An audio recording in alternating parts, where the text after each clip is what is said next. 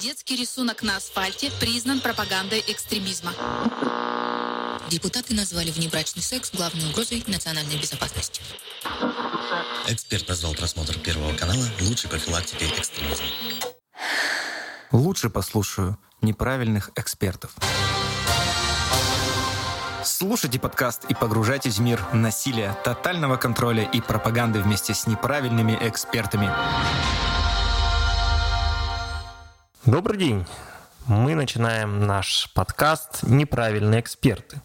Сегодня мы поговорим про брак и разводы в традиционных религиях. Тема эта актуальна, интересна, хотя, как говорят, хорошее дело браком не назовут, мы с этим, конечно, не согласны, и обсудим, как же оно происходит с этим вопросом в различных религиях. Обсуждать эту тему буду я, Сергей Бредихин, социолог, который много работает с чиновниками и радикальными организациями, а также мои коллеги, религиоведы и кандидаты философских наук Елизавета Щетинина. Добрый день, уважаемые слушатели. Я с удовольствием послушаю про актуальности разводов для Сергея Сергеевича. И Марина Бегнова. Ну, я, наверное, все-таки не с таким удовольствием, потому что мой муж так к этому подкасту отношения не имеет. Вот видите, после подкаста мы как раз узнаем, что думают наши вторые половинки об этой теме и как они отреагируют на те выводы, к которым мы сегодня придем. Дисклеймер. Все материалы для данного подкаста взяты из открытых источников.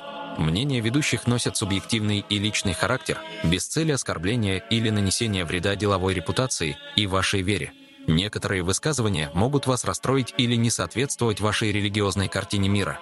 На самом деле тема безусловно актуальна, об этом свидетельствуют и данные официальной статистики. Так, согласно данным Росстата, в 2021 году в нашей стране было заключено 923 тысячи браков. Это на 152 тысячи больше, чем в 2020 году. Ну и число разводов тоже увеличивается, причем значительно. Если в 2020 году в стране официально разошлись 564 тысячи пар, то в 2021 году узы брака расторгли уже 640 тысяч. Как часто, коллеги, вы думаете о разводах? Никогда.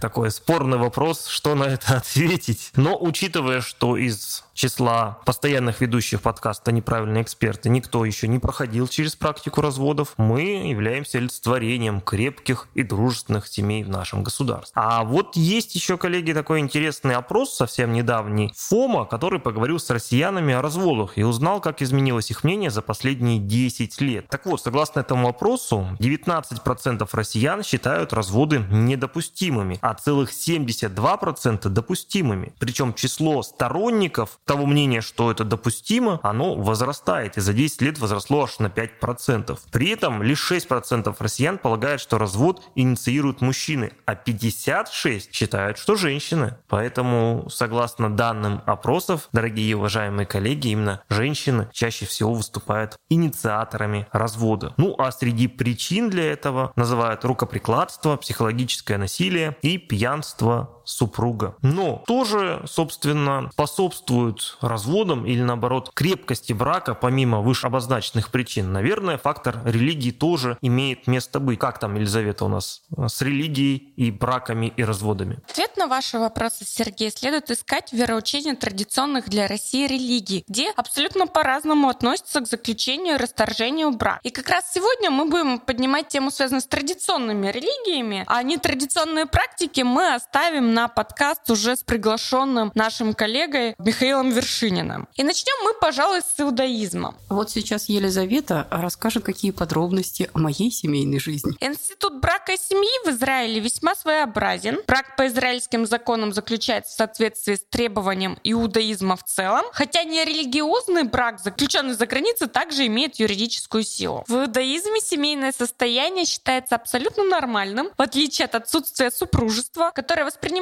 как некое заметное отклонение от нормы. И более того, неким признаком физической или духовной, или, может быть, психологической ущербности. Поэтому семья и семейные ценности играют в жизни последователей иудаизма огромную, если не решающую роль. Естественно, имеется в виду традиционный брак между мужчиной и женщиной. При этом, если мы поднимаем вопрос, и этот вопрос актуальный, наверное, для сегодняшней информационной повестки, гомосексуальных браков, то иудаизм категорически отвергает подтверждает данные практики. Существует ряд религиозных предписаний, регулирующих семейную жизнь правила семейной чистоты, правила развода и так далее. Что интересно, мужчина принимает решение о разводе. Он вручает супруге разводное письмо, гет, в котором указана причина развода от неверности до неумения или нежелания готовить. Где скачать образец письма? Увы, Сергей, это вам, пожалуйста, в ближайшую иудейскую общину. Спасибо. Но при этом нельзя считать, что развод это норма в иудаизме. Танах упоминает о разводе лишь единожды. При этом два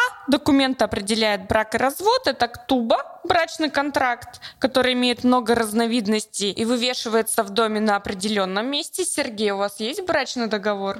Он где-то далеко спрятан, поэтому официально нет. Ну, тогда гет для вас не подействует. Гет составляется по строгому стандарту и состоит из 12 строк. В нем указывают все подробности, включая имена, под которыми могут быть известны муж и жена, а также точное место и дату развода. В случае, если муж с женой живут в разных городах, им даже не обязательно встречаться для оформления развода. Мужу достаточно обратиться в ближайший равенатский суд, где он сможет составить гет, а затем передать его в суд города или страны, в котором живет его жена. Как раз сегодня Марина Ренатовна записывается не в своем городе. Это что-то значит, Марина Ренатовна? Э, Да нет, я до ближайшей иудейской общины пока еще не дошла в Челябинске. Мы вместе посмотрим адрес с вами. Получить там гет она сможет только в присутствии свидетелей, своих коллег неправильных экспертов. При этом женщина, не получившая гет, обычно именуется агуна, безмужняя жена. Это примерно так же, как и в соломенная вдова по-русски.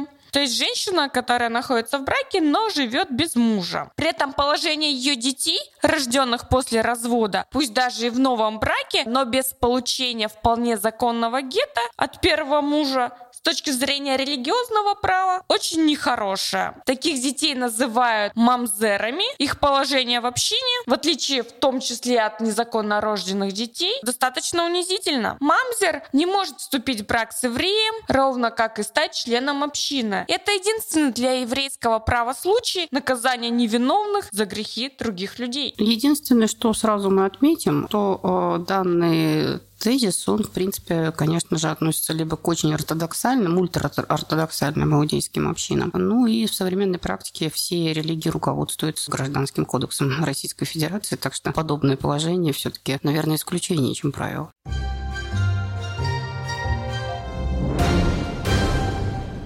Хорошо, с иудаизмом все более-менее понятно. А как же там обстоит дело у мусульман, Марина? Я, как обычно, видимо, про ислам, да, а, хотя замужем точно не за мусульманином, но здесь столько интересного, что а, тема ислам и брак, а также ислам и развод заслуживают каждый отдельного подкаста. Сколько семейных тайн раскроет наш сегодняшний подкаст.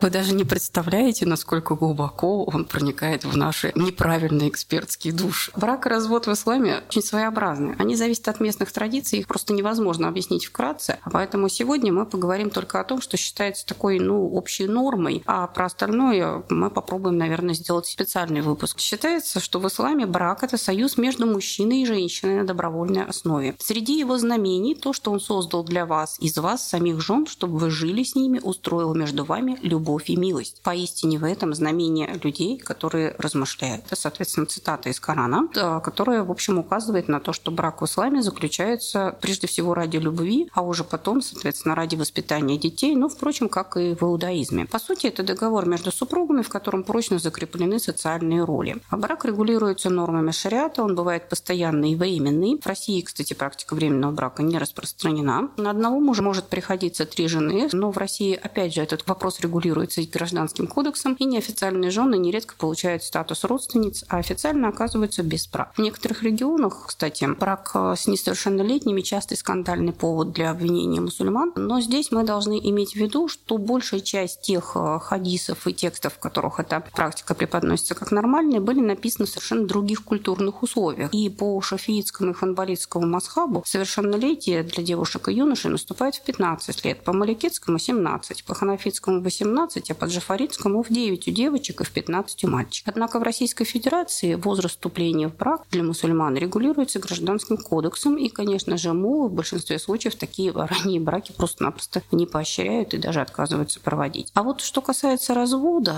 то пророк говорил, что самый ненавистный Аллаху вид дозволенного – это развод. Разводитесь с женами только лишь из-за дурного нрава. Будем считать, что мой муж в этот момент не слышал. Инициаторами развода могут выступить оба супруга, хотя муж свободен развестись в любой момент. Для жены это, конечно, сложнее. Она должна доказать неверность мужа или его предвзятое неверное отношение к ней. Дети после брака принадлежат мужу, поэтому окончательный развод нередко откладывается на срок до 9 месяцев, пока становится ясно, что жена все-таки не беременна. Интересно, что мусульманин не может вновь жениться на той же женщине, с которой состоял в браке ранее, без того, чтобы она не вышла замуж за другого. И вот, э, кстати, интересный момент вида развода. От талак ар-раджи – это предварительный развод. От талаку аль-баин – полный развод. А вот этот вид развода объявляется мужем с намерением полного разрыва супружеских отношений. Он не имеет какой-то установленной формы, то есть ему достаточно сказать ей об этом или дать понять, что она свободна. От талаку салеси – это окончательный развод. Если мужчина объявит жене в категоричной форме о полном разводе три или более раз, то его можно считать состоявшимся. И вот после этой формы мужчина может жениться на той же самой женщине, согласно шариату, только после процедуры хула, когда женщина может вернуться к прежнему мужу, а только после заключения нового брака с совершенно другим мужчиной, причем этот брак должен быть признан действительным, то есть состоявшимся. А потом она должна развестись уже с ним и выйти замуж вновь за прежнего мужа. Я понимаю, что это очень сложная процедура, вот поэтому,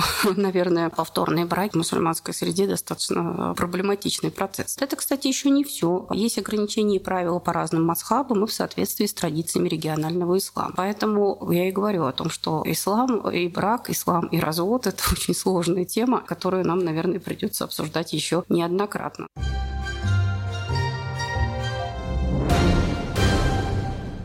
Но вот сегодня, Сергей, вы как самый близкий из нас к просветлению, скажите нам, а что по поводу брака и развода думает буддизм? Спасибо, Марина Ринатовна, за столь лестную оценку. Надеюсь, что просветление постигнет меня в ближайшее время. Я вам об этом персонально сообщу. Не забудьте поделиться. Просветлением это индивидуально, к сожалению, не могу обещать, но постараюсь. Ну, вообще-то это оправдано, потому как для буддистов мужчина ближе к просветлению, чем женщина. Да, безусловно. Я думаю, что это просто факт. Так вот, если говорить про тему брака и развода в буддизме, то вообще эта тема довольно мало исследованная, поскольку мы в целом привыкли говорить о буддизме в связи с э, монашескими практиками. Брак в буддизме считается личной и индивидуальной заботой и не является религиозным долгом или таинством. В принципе, здесь мы с вами можем вспомнить историю самого Будды, который, как известно, покинул свою семью, в том числе жену. Разумеется, никак это формально не оформив,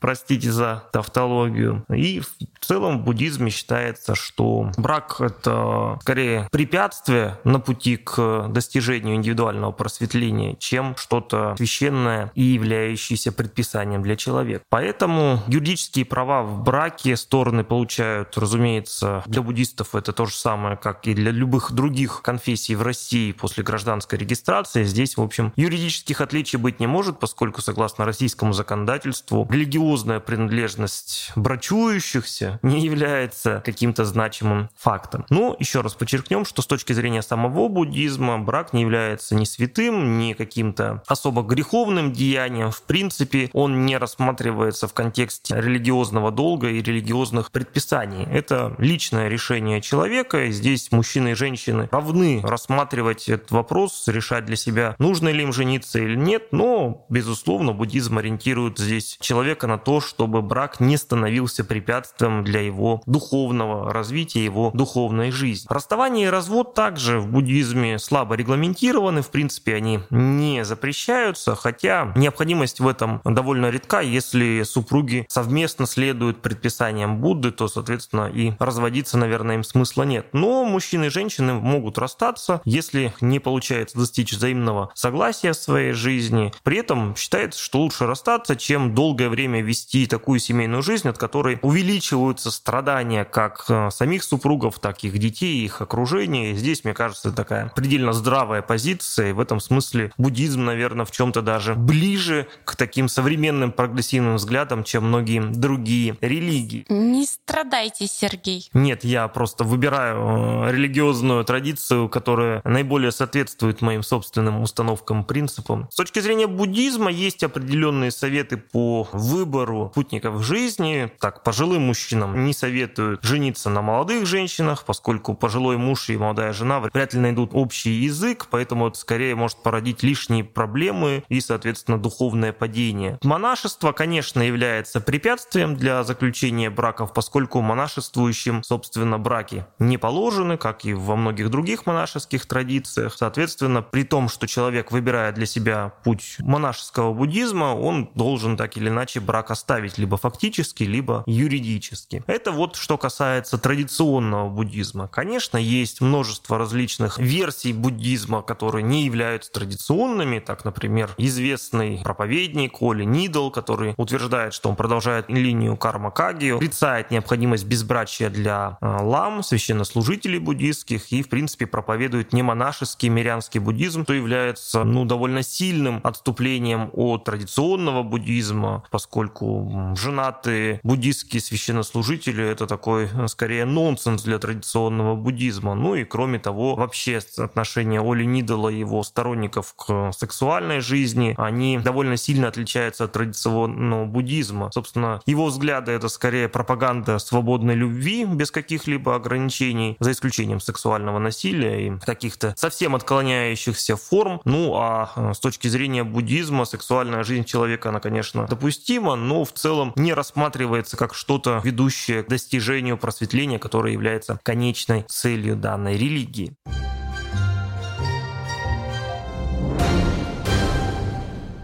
Наверное, сейчас пришло время поговорить о крупнейшей в России конфессии. Елизавета, Марина, как там с браком и разводом у православных? Я думаю, что много наших слушателей, в принципе, кое-что знают, но насколько их взгляды соответствуют каноническим предписаниям, мы с вами сейчас и выясним. Ну, я так думаю, что Елизавета расскажет нам про брак, а, а я уже про развод. В отличие от других религий, христианство включило весьма строгое ограничение браков не только между близкими кровными родственниками, но также и между родственниками по мужу или жене. Также православный священник не может благословить брак между православным и инославным супругами. Если мы говорим о браке священнослужителей, то есть Здесь венчанию допускаются только те, кто сделал твердый и окончательный выбор между браком или целебатом. Безусловно, запрет жениться после посвящения носит иной характер, чем требование к священнику быть женатым один раз, не на вдове и не на разведенной. Первый запрет вызван необходимостью соблюдения пасторского достоинства дисциплины, а последнее направлено на достижение абсолютной моногамии клира и охраняет библейское догматическое учение о браке, где брак — это церковное таинство. Одной из главных причин запрета овдовевшему священнику вступать в новый брак то, что церковь признает единственным вечным союз между мужем с женой и поэтому не может не требовать от своих священнослужителей сохранения данного аспекта. При этом, если мы говорим о трансляции религиозных норм и религиозных правил в светскую систему гражданского брака, то сейчас мы видим, что гражданским браком, то, что называют ситуация, когда а, люди отказываются регистрировать свои отношения церковь называет блудным сожительством, а блуд, согласно христианскому вероучению, один из грехов, отлучивший человека от Бога и церкви. Поэтому церковь не поддерживает живущих гражданским браком, а сами люди официально отпадают от нее, считая себя грешными. Вот так вот грешат направо и налево. Ну и здесь для наших слушателей мы, конечно, поясним, что а, с точки зрения законодательства гражданский брак – это брак зарегистрированный, а то, что мы в обыденном смысле употребляем под словосочетанием гражданский брак – это фактическое сожительство, которое юридически браком не является. Безусловно, и во многих православных церквях мы сталкиваемся с практикой, когда можно совершить таинство венчания только при условии, если вы первоначально зарегистрируете свой брак официально. И, соответственно, собственно, принесете данное свидетельство. Ну, наверное, это разумная позиция с учетом того, что, к сожалению, у нас помимо брака встречаются и разводы. И здесь мы с вами все должны понимать, что с точки зрения, опять-таки, российского законодательства, любые церемонии религиозного характера, они не являются юридически значимыми. Соответственно, если человек прошел через такую церемонию, а затем пытается в бракоразводном процессе получить какую-то долю имущества или что-то еще, то, скорее всего, ну и практически точно, суд не признает подобную церемонию юридически значимым фактом, и брак не будет считаться заключенным. Поэтому, если вы считаете необходимым получать какие-то юридические гарантии в рамках брачных отношений, то здесь у вас в любом случае один путь через заключение того самого гражданского брака, который признается законами Российской Федерации. Что, собственно, не исключает, если вы человек религиозный, дополнительное совершение религиозного обряда по той или иной церемонии. Минутка правовой грамотности от неправильных экспертов. Именно так. Ну что ж, Марина, что там с разводами? Отметим, что в отличие от католиков, у православных развод вполне возможен. Традиционные позиции католицизма в правиле о разводе и второбрачии основываются на двух посылках. Брак является контрактом юридически нерасторжимым для христиан. Брачный контракт касается только земной жизни, поэтому он расторгается за смертью одной из сторон. Православный же подход определяется совершенно иными моментами. Брак – это таинство, заключающееся в священническом благословении, и как любое таинство, оно относится к жизни вечной. То есть брак, заключенный на земле, земле, он оказывается нерасторжимым на небесах. Поэтому после смерти супруги оказываются связаны. Как таинство – это дар благодати. И участники этого таинства, этого дара, они могут ошибаться и могут торкнуть брак, если в общем, считают, что не готовы принять эту благодать. Поэтому православная церковь позволяет и второй брак, и даже третий, хотя не поощряет второбрачие, особенно второбрачие во вдовстве по причине вечного и неразрывного характера брачной связи. И отметим, что если семья семья все-таки э, разрушена последствиями греха, церковь может благословить и второй брак, но получить это благословение могут далеко не все желающие. Например, для священнослужителей второй брак э, невозможен. Он влечет за собой извержение из сана. Для расторжения э, предыдущего брака существует несколько причин. Неизлечимая душевная болезнь супруга, венерические заболевания и пит, алкоголизм, наркомания, измена супруга, оставление одного супруга другим, посягательство на жизнь супруга, супруги или детей, самокалечение или без вести пропавший супруг и а, два случая, которые связаны прежде всего с вероучением. Это изменение веры одного из супругов или а, и еще один момент, который относится в основном, конечно, к женщинам, это аборт, а, совершенный без согласия другого супруга и, даже в принципе совершение аборта это основание для расторжения брака. Естественно, не в тех случаях, когда он произведен был по медицинским показаниям. А вот, например, плохие отношения с родственниками или неспособность возможность материально обеспечивать семью не является поводом для расторжения церковного брака. Если вдруг такая ситуация произошла, гражданский брак расторгнут, то, по сути, э, инициатор этого расторжения, он не может вступить во второй церковный брак. Ему не дадут церковного благословения. Вот таким образом в православии, в общем, достаточно строгие правила а для э, тех, кто решил вступить в официальный церковный брак. Ну, как уже правильно сегодня отметил Сергей Сергеевич, у нас действует, во всех случаях действует гражданский Гражданский кодекс Российской Федерации, и любая религиозная церемония заключения брака или его расторжения, она не имеет никакой юридической силы э, в светском правовом пространстве Российской Федерации.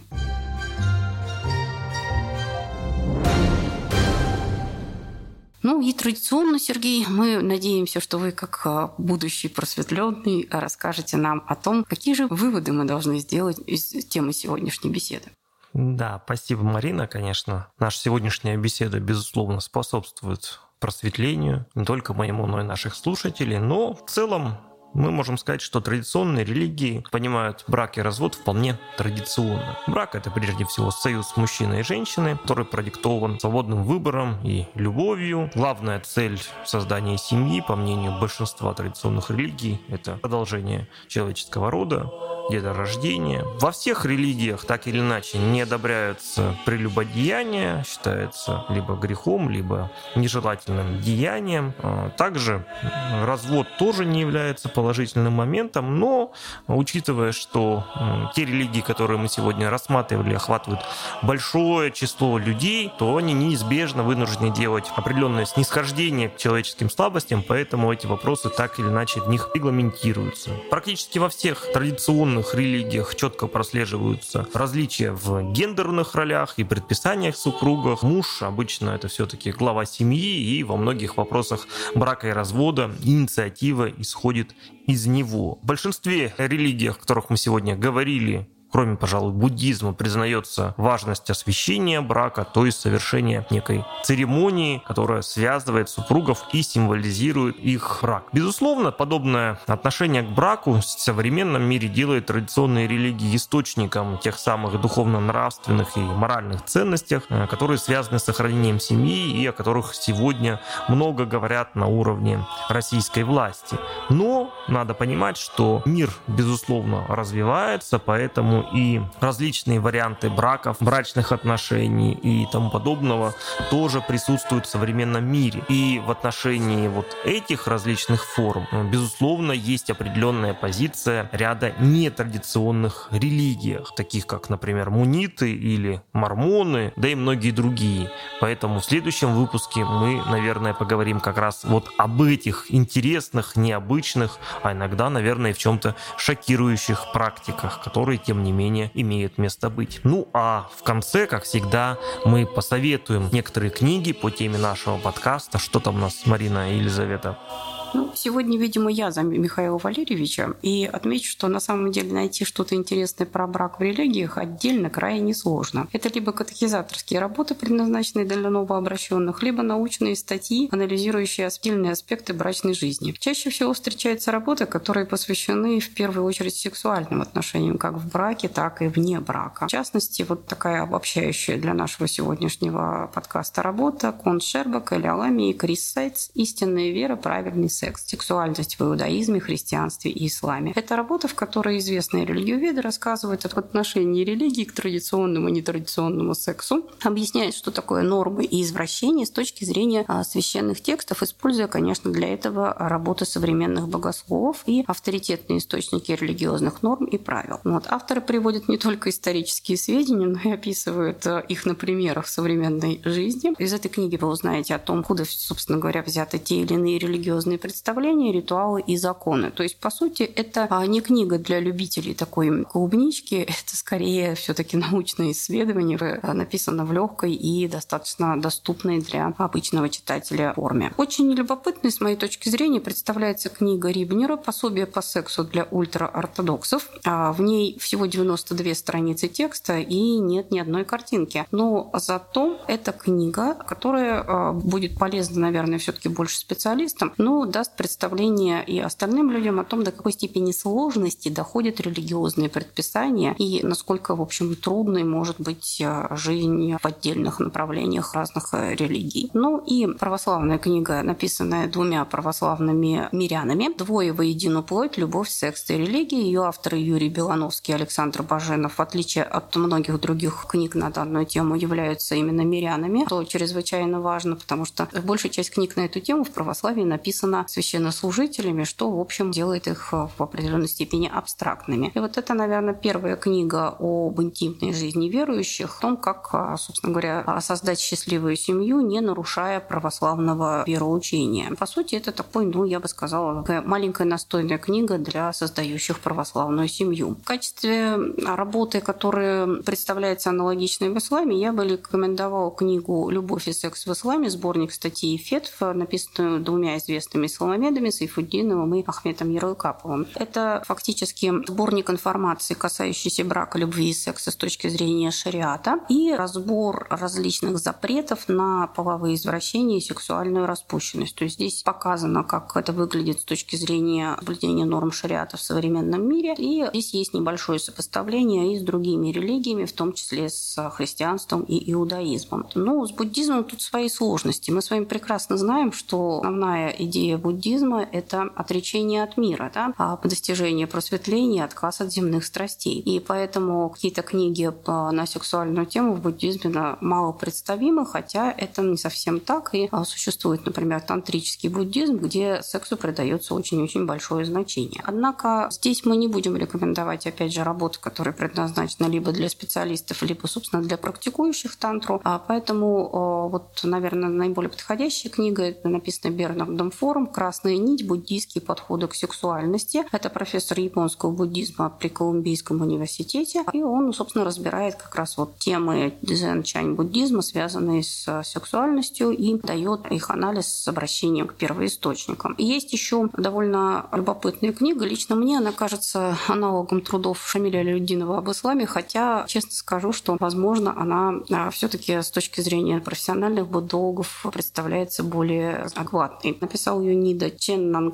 А, называется она «Карма мудро. Йога блаженства. Сексуальность, тибетской медицине и буддизме». Издана в 2019 году и содержит огромное количество информации об эзотерических практиках. Хотя, еще раз повторюсь, не факт, что это взгляд именно традиционного буддизма на эти практики. А тем более, что в книге упоминается гомосексуальность и ее положительное отношение к ней со стороны буддизма, что, в общем, тоже, я полагаю, не совсем нормально для современного э, классического буддизма. На этом, наверное, наш книжный обзор мы э, завершим. Сразу отмечу, что мы все-таки не претендуем на полноту сведений, мы просто пытаемся показать вам какие-то работы, которые показались нам интересными, любопытными или, скажем, наиболее доступны в массовом сегменте. Спасибо, Марина. Ну что же, все счастливые семьи счастливы одинаково, а каждая несчастливая семья несчастлива по-своему, как говорил классик. Тем не менее, мы желаем вам исключительно счастья, крепких и удачных браков, и тогда, наверное, разводов станет меньше. С вами был подкаст «Неправильные эксперты». До новых встреч. До свидания. Пока-пока.